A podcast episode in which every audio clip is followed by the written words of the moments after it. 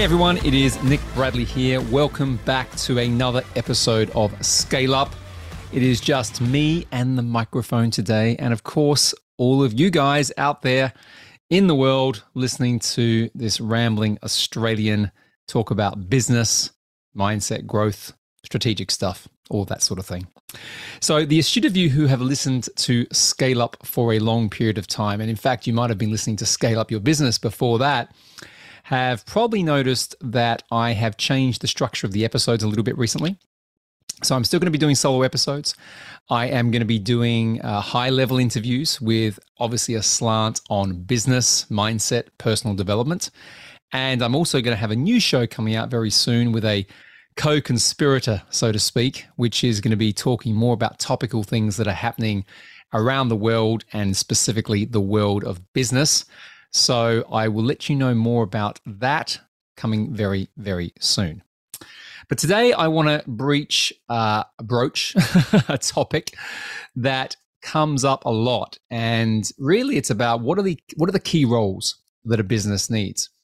Now, what I'm not going to do today is go through a whole organizational design and show you every layer of leadership, management, and execution that you need. If you want that, we can do that on a future episode, but it's very granular if I get into that. I just want to talk about some high level stuff and some things that I have found important in my career as I've been on my own entrepreneurial journey, but also what I think are important roles for you to consider in your business as you scale.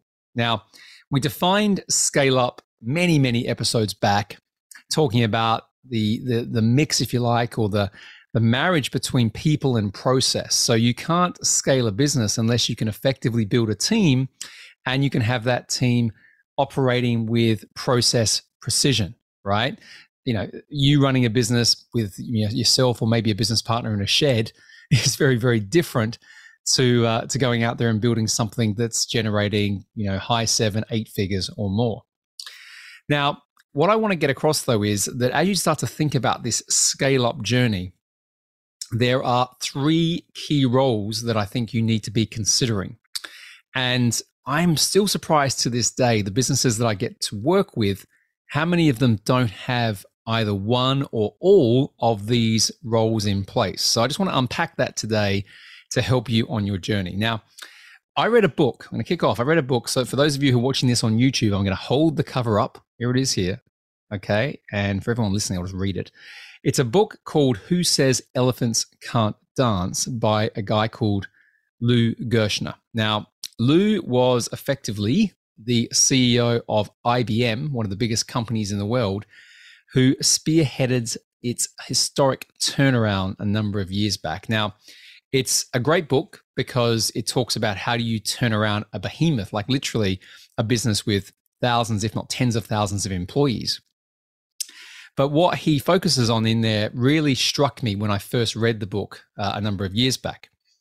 And he talks about this idea that, you know, when you go to a company like IBM, which is probably like going to an Apple or a, a Tesla or an Amazon these days, you're not going to have a, a quality of talent problem right? You, you, know, the smartest people in the world are getting employed by these these companies. There's an attraction to these companies, and IBM was one of those one of those organizations back in the day. But what he said in the book is that you need to make sure that you've got the culture working, and the whole culture eats strategy for breakfast was sort of coined around the same time. In fact, it might have been in the book. I can't remember exactly, but this idea that if you've got the best people in the world, if they're not working to a certain cadence and culture, then all of that capability, that energy is lost. It's it's not focused. It's dispersed, and that's not going to get you to what you want to achieve. So, so even though we're talking about a big company like IBM here, the same principle can apply to a business that's going into scale up and starting to to build a bigger team. Certainly, an amount of people in the organization that can't be managed you know when you're in that startup mode that sort of one-to-one relationship you've got to start to build teams hierarchies you've got to have you know operating processes and procedures so to kick off this episode as i said there's three roles that i think every business needs to have in them as they scale the first one is a really strong human resources leader okay hr leader a people or talent specialist. Okay. I don't like the idea of really human resource. It makes it sort of too clinical, particularly when you're trying to build a, a values driven culture. But we'll go with it because HR is the term that is used um, collectively for what I'm talking about here. But if you think about it, even if you're the CEO or you're the founder, you can't own you know the whole process of building out an amazing team, an amazing capability. You can absolutely set the tone of what you want it to be, and you should absolutely be defining the culture in terms of values and behaviors. But you have to have a high level human resource specialist on your team. Now, they can be employed as a chief HR director, or um, they can be a you know an interim if you like. You know, they could be a specialist that you bring in just to help you grow. But but if you're going to build something substantial and something that can change the game, this is someone who has to sit on your top table, in my opinion. This is not a role that just manages payroll. It's not a role that just manages problems when they come in the business. It's not someone who just creates role profiles and job descriptions and puts them in a digital filing cabinet somewhere, right? That's that's task and and sort of operational HR, right? That's kind of just keeping the lights on stuff. I'm talking about strategic HR, right? I'm talking about identifying the gaps in capability, identifying the mix of person that you need to have around you to balance the things that you're great at and the things that you're not great at. And as you start to, to grow value in a company, um, one of the big levers is this idea of an intangible asset being people, right? You know, being human capital. So if you want to effectively sell your company at some point in the future, some uh, person like me from a private equity firm or a strategic buyer is going to come in one day and evaluate who you've got in there from leadership down.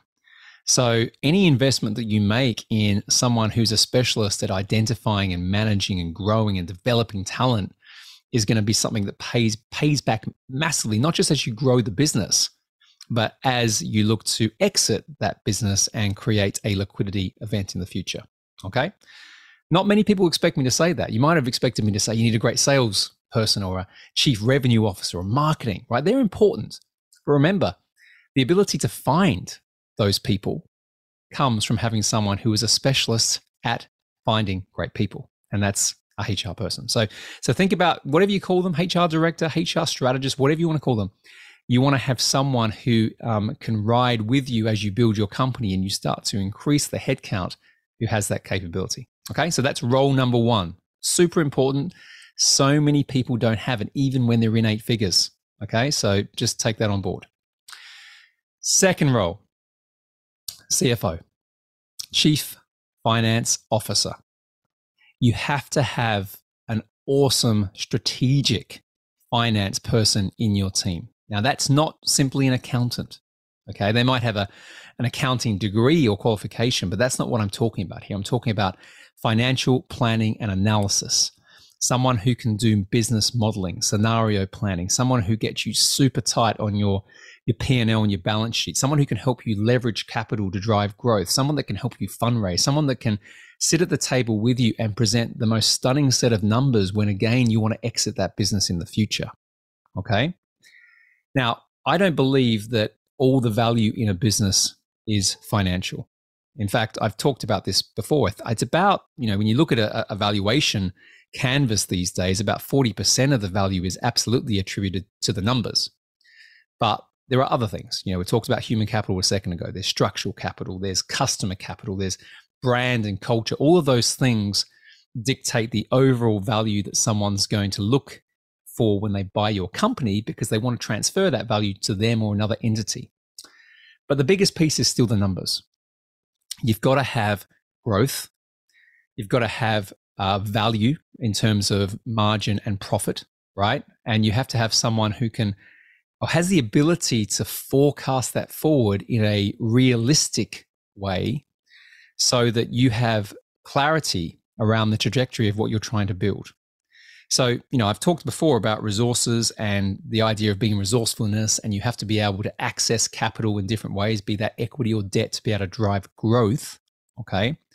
All of that in terms of the the the metrics right? That are, or the optics, as we sometimes call it in private equity, which are going to inform the strategic decisions.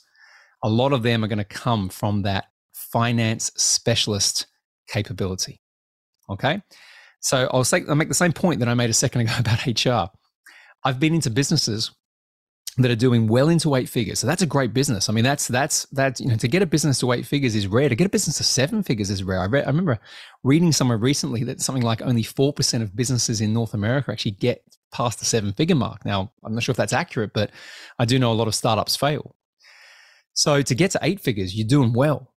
But I've seen businesses that can't be sold, even though they're they're generating you know large amounts of revenue and profit because there's no real understanding of the numbers and grasping actually where where the, the, the, business is going to be going from a financial standpoint. So before you ever sell your business, and certainly a few years before you're ready to sell your business, make sure that you have a, a CFO in place or a fractional CFO, someone that can come in here and just make sense of all your numbers. In fact, that one role is the one role that when I go and work with a company and we're trying to build up to an exit, we're doing an exit strategy that's the one role that I have to put in to the companies that I work with and I partner with more than anything else.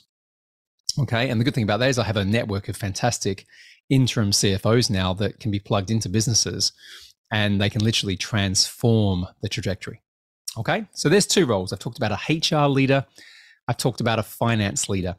And I'll, and I'll finish the point with the, the book I mentioned before by Lou Gerstner. They're the two roles that he says he didn't really, you know, they, they were the roles that he changed out actually in IBM.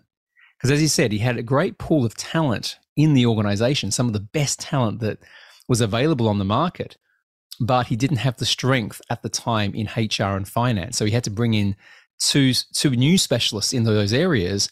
And he says it's those two changes plus galvanizing all the talent in the business that he had, which made the fundamental difference to him being able to transform that company and to this day is one of the biggest historic turnarounds, if you like, of a company, certainly of that size ever.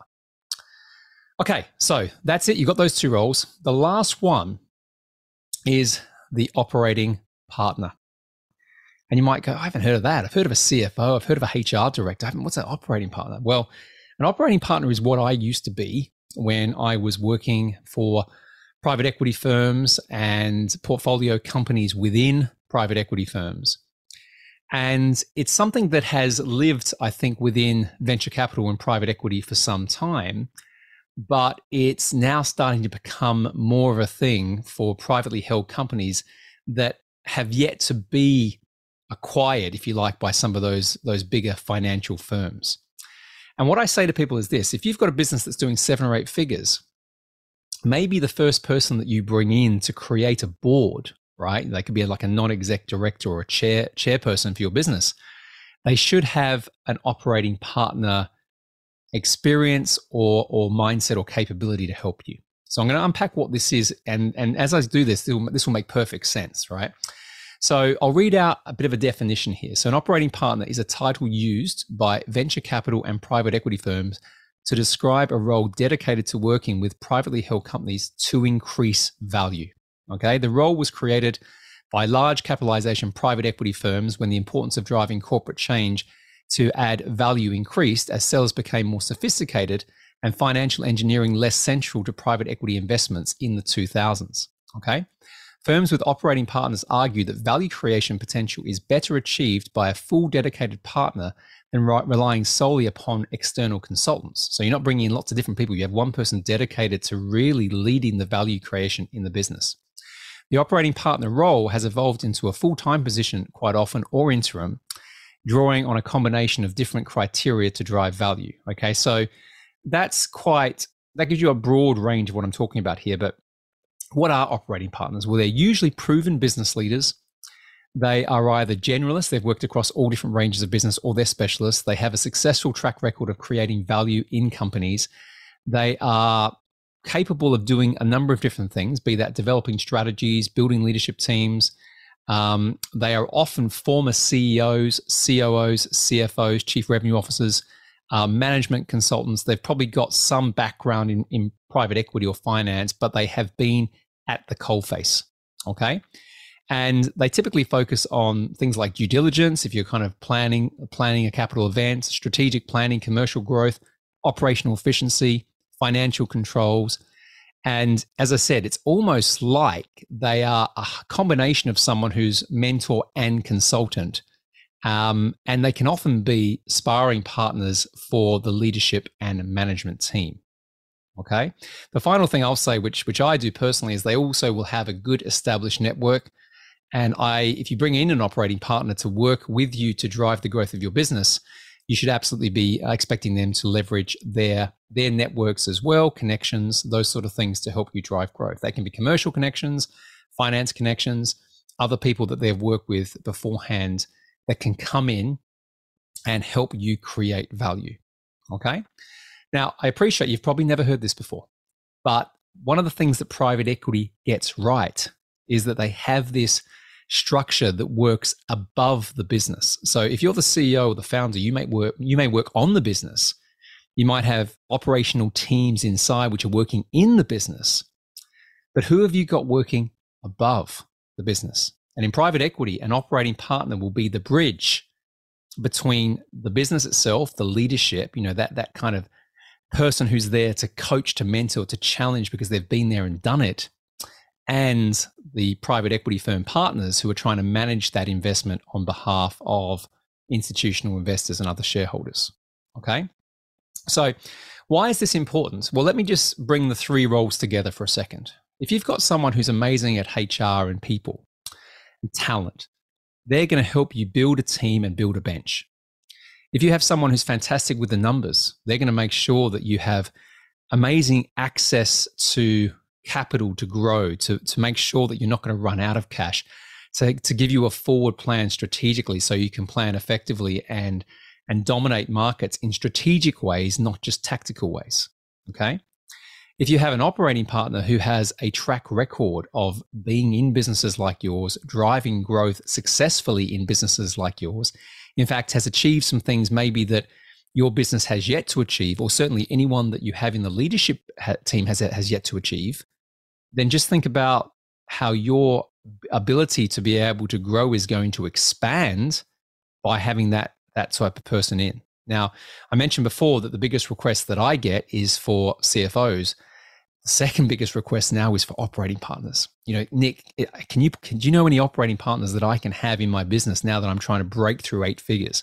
Do you have any operating partners who know how to navigate this end game that I'm trying to get to, which is to have some form of liquidity event in the future? So I, I present this now because, as I said, I think it's a game changer and something that is massively needed for businesses that are getting stuck in scale up. And you know, have a think about what you're trying to create and how big your ambition is. Because if you can think about a way of bringing these three roles into your leadership, okay, above, on, and in the business, then you are going to be standing out and stepping up versus your competitors and other businesses in the market. So I'll stop there. Hopefully that was useful. Definitely look into this and definitely start to think about your plan where coming towards the end of 2022, you should be planning for 2023. Maybe you want to bring one or all three of those roles into your business next year. And this is the year that you're absolutely going to dominate and grow faster than you ever have before. As I always say, be grateful, be brave, have faith, and show up. Bye for now. Hey, thank you for listening to this episode of Scale Up with Nick Bradley. If you enjoy the show just as much as I enjoy creating it for you, then I'd really appreciate you leaving a five star review wherever you listen to your podcasts. And while you're there, why not subscribe to the channel so you never miss a future episode? It really helps me, it helps the show. Plus, it makes it easier for others to access the content that I'm producing week in and week out. And finally, if you want more information about anything you heard in today's show, or to find out how you can get more help in scaling up your business and your life, click the link in the show notes now to learn about our coaching, mentoring, and mastermind programs. See you soon.